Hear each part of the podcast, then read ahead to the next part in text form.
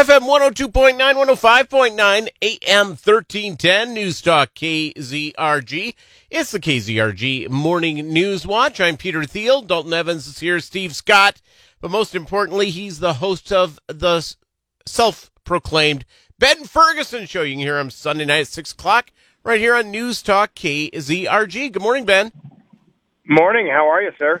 I am good. I am uh, obviously very, very concerned.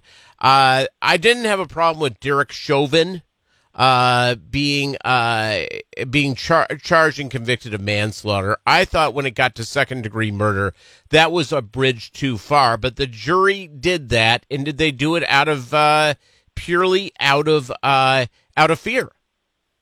Yeah, look, I, I think there's two things that people don't understand about murder charges. Second degree murder, for example, in Minnesota means he had to, that police officer had to wake up that morning with the intent to go out and kill uh, George Floyd.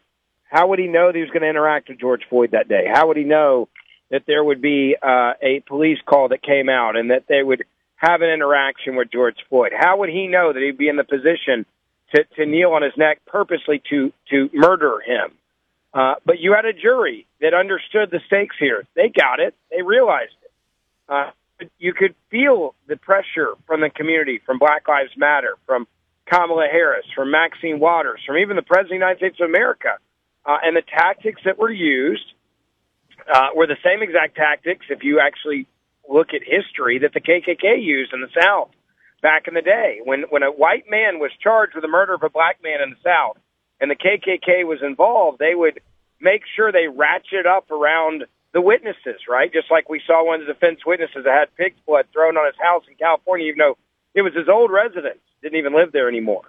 You, you, the KKK was the one that came up with that game plan that you would imply that if you were on that jury and you didn't give us the acquittal that we wanted, right, of the white man on trial, that you and your family would be targeted and that you and your family's lives would be at risk, that the judge's life would be at risk? Why do you think the judge said, hey, you guys may have something on appeal with what Maxine Waters said and now what the president said before they'd even given down the verdict? But basically, sorry, I'm not going to call a mistrial because I don't want it on my conscience. I don't want it on me.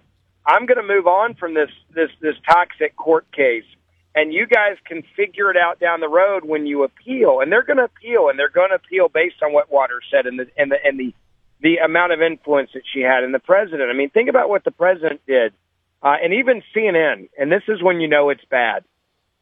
CNN even questioned the White House press secretary about the reckless disregard for law and order that the president showed by saying, "Well, I'm going to give you my opinion now that they're in deliberations right now. Now that they're deliberating." I'm going to tell you, we're looking for a guilty verdict, right? Well, what if they wouldn't have come back with second degree murder? What if they've only would have come back with first degree or, or with manslaughter, third degree? And, and then people could have used the president's words to justify the anarchy, the burning down and the torching, say the assault and the attacking of police officers to their advantage, saying, hey, even the president of the United States of America came out today saying he's guilty. So we know this isn't justice being served. So now we are justified using the president's words to destroy, loot, steal, rob, and, and to assault and attack the police. Uh, I think it was in, incredibly uh, uh, disgusting for, for the president to come out and do that. I think that the jury understood the stakes here and they didn't want it on their conscience. I can't blame them. They would have been targets, right? We know now that even if you're called juror number 19 or 21, you know with social media and you know with other jurors that are working around you that if you're the one guy or the gal on that jury that said I can't I can't get to second degree murder charges because it doesn't fit the definition of second degree murder, they're going to leak your name. Somebody's going to leak it to the press. There is no longer a, a, a, a you know anonymity with with a juror anymore. You're going to be outed in society today with social media.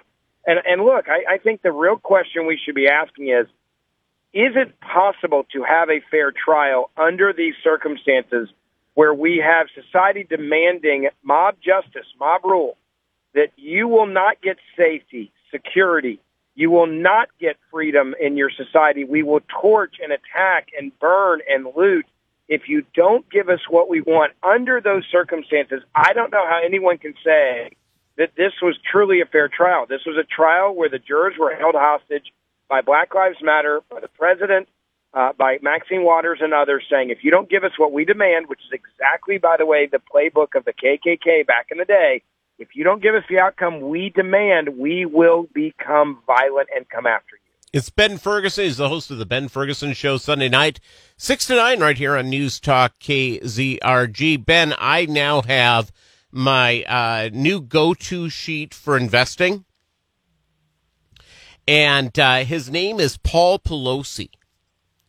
And he made uh, last week made a $10 million investment into Microsoft. He's made all sorts of different investments, which seem like insider trading um, do you think that when you know Mr. and Mrs. Pelosi are together alone and with you know those special times, uh, she shouts out stock stock names? I'm sure they talk about everything, right? Hey, here's what we need to do. Here's how you need to invest. I mean, how else did that family become one of the richest families in California when she's been making what 174 thousand dollars a year, right? I mean, how how do you, how do you get to the point of being worth millions and millions and millions and millions and millions and millions of dollars. Yeah, it's uh, just it's insider information, and they've been getting it for what thirty years now. And look at their bank account. Yeah, and again, I uh, the one thing I'm pushing for with my uh, state with my uh, congressman, also with uh, the U.S. senators here, is to uh, for any type of ethics things having to do with family members uh, profiting off of their relative status. And this is happening way too much to Liz Warren, uh, Harry Reid, uh, it's uh, uh, Liz Cheney. Liz Cheney. Uh, it's you know obviously Joe Biden, his crack-addled son, and his in- nincompoop brothers have become fabulously wealthy off of Biden and the name. Look, I think you got to have some sort of reform, but the problem is you've got just as many Republicans that do exactly what the Democrats do. Totally true. Uh, they peddle. Yeah. And, and, and so both sides are saying, uh uh we don't want to fix this, right? There's too much money at stake here. There's too much cash for my family to make. I can't survive off $174,000 a year, but man, I can, I can survive if my wife or my husband's making another couple hundred million over 30 years or a couple million a year off of trading off my name. That I can do. Yeah. It's it's a crime against humanity. I I look at what we're seeing with the Biden administration pushing the 1619 project with universal pre-K which is essentially uh, a parlay to raise our children. They're evil and they're wrong. Well, look at look at New York City. They just got busted pushing an anti-white, anti-police uh, curriculum, and now they've had to come out because they only because they got busted uh, and and apologize for actually writing curriculum which tells white kids that they are evil because they are white. Uh, this is part of the you know what the Republicans and conservatives have done in this country. We have abandoned public education. We have abandoned the seats on school boards. We have abandoned uh, the the entire sector, and now it's been taken over no longer by liberals, right? Like I could I could deal with Bill Clinton. I mean that seriously. I could deal with a Ted Kennedy. Uh, I th- we're we're now talking about this country being taken over by communists and by socialists. Look at where we are in this country right now with BLM and everything else. Look at what's happening in California. Look at what we've given away through COVID nineteen and these restrictions on our lives and our movements and and taking away of our ability to even provide for our families and, and our businesses, right? And, and not be able to go to church and, and, and arresting people if they don't comply. This is no longer liberalism in this country. We need to stop calling the Democratic Party a party of liberals. We need to call them what they are. This is the Communist Democratic Party or the Socialist Democratic Party. You choose. I don't really care.